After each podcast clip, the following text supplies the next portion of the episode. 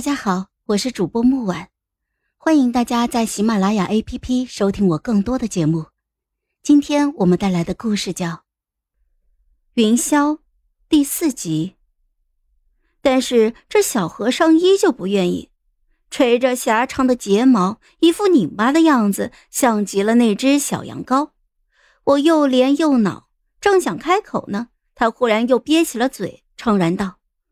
若是贪嘴，日后吃些素斋，总会不免念着别的。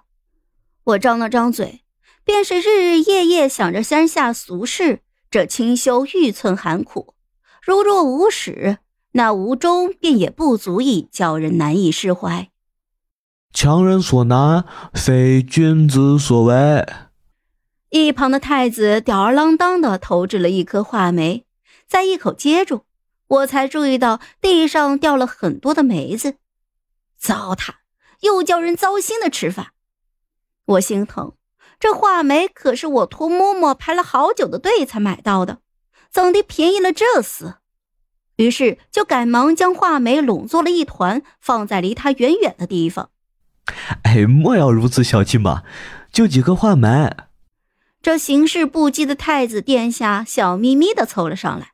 我想也不想，一巴掌就拍了上去。登徒子！我白了他一眼，恼怒了起来，一时不注意，还是让他拿走了几颗。他见得逞了，又露出了贱兮兮的笑容。好一只大尾巴狼！我被他气的是肝疼，索性就别过了头。一朵桃花忽然就落下，顾君临身子一探，伸出手来。粗糙的指腹轻轻的拂过我的发丝，带有些许的温热。回过头来，直直的就撞入了他深不见底的双目，漆黑的瞳孔似有潮汐涌动。他喉结一紧，微微颤动。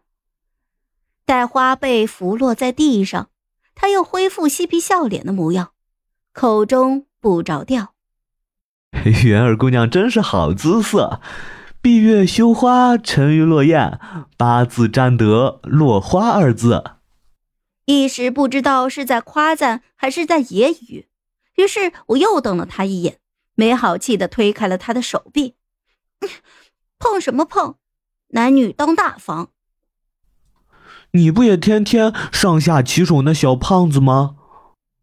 我看了他一眼，嗤笑道：“哼，看你这模样。”哪有小团子讨喜呀？小和尚饮茶的动作停顿了一下，又咳嗽了几声，面色红润，怕不是呛到了。我就赶忙过去帮他顺气。其实来山崎寺最大的乐趣不是逗小和尚，而是在他抄写佛经、敲着木鱼的时候逗他。我拿起他面前的一卷纸，他的字迹同他一样端正规矩。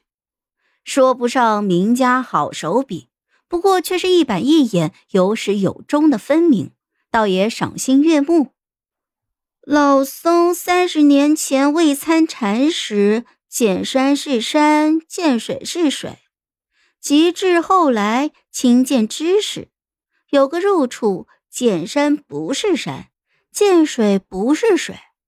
而今得个体歇处，以前见山只是山，见水只是水。你个小和尚，说自己老婶子、老僧啊？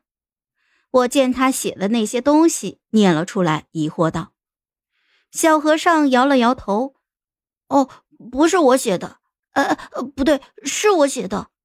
什么乱七八糟的呀？你在说什么胡话呀？”是不是前几日烧糊涂了？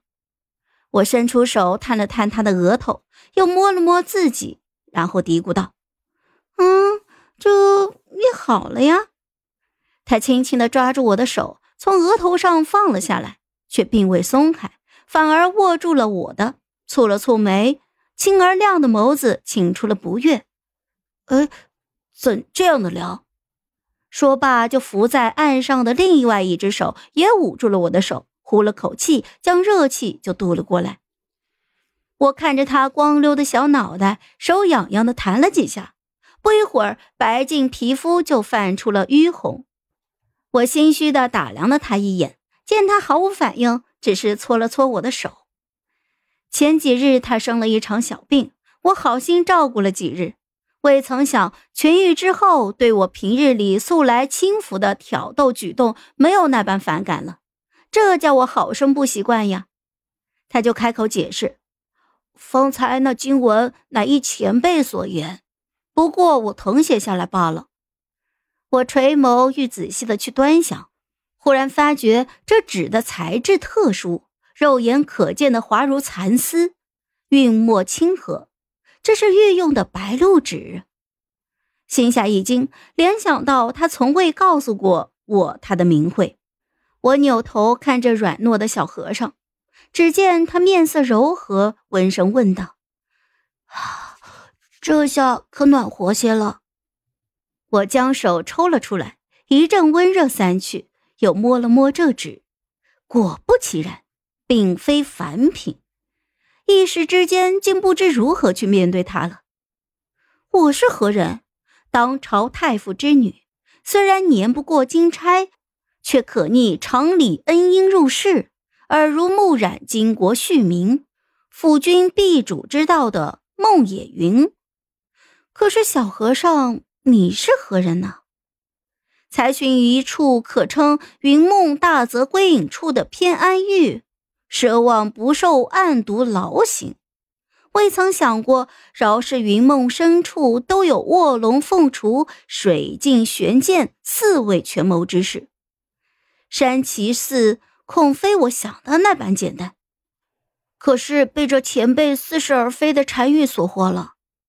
他拉住我的手，指着纸上最后的一句：“山是山，水是水。”说是拉，倒不如说是转。好似一松手，我就会消失不见了一样。他看着我，狭长的眸子里浮现出了我读不懂的复杂，有千言万语欲还说，热诚灼灼，竟叫我不敢与他对视了。往日小羊羔般温顺的神色已半点寻不到了。前辈三见山水，临了一句：“山只是山，水只是水，何必为前言所扰？”水前言何意？山只是山，水只是水。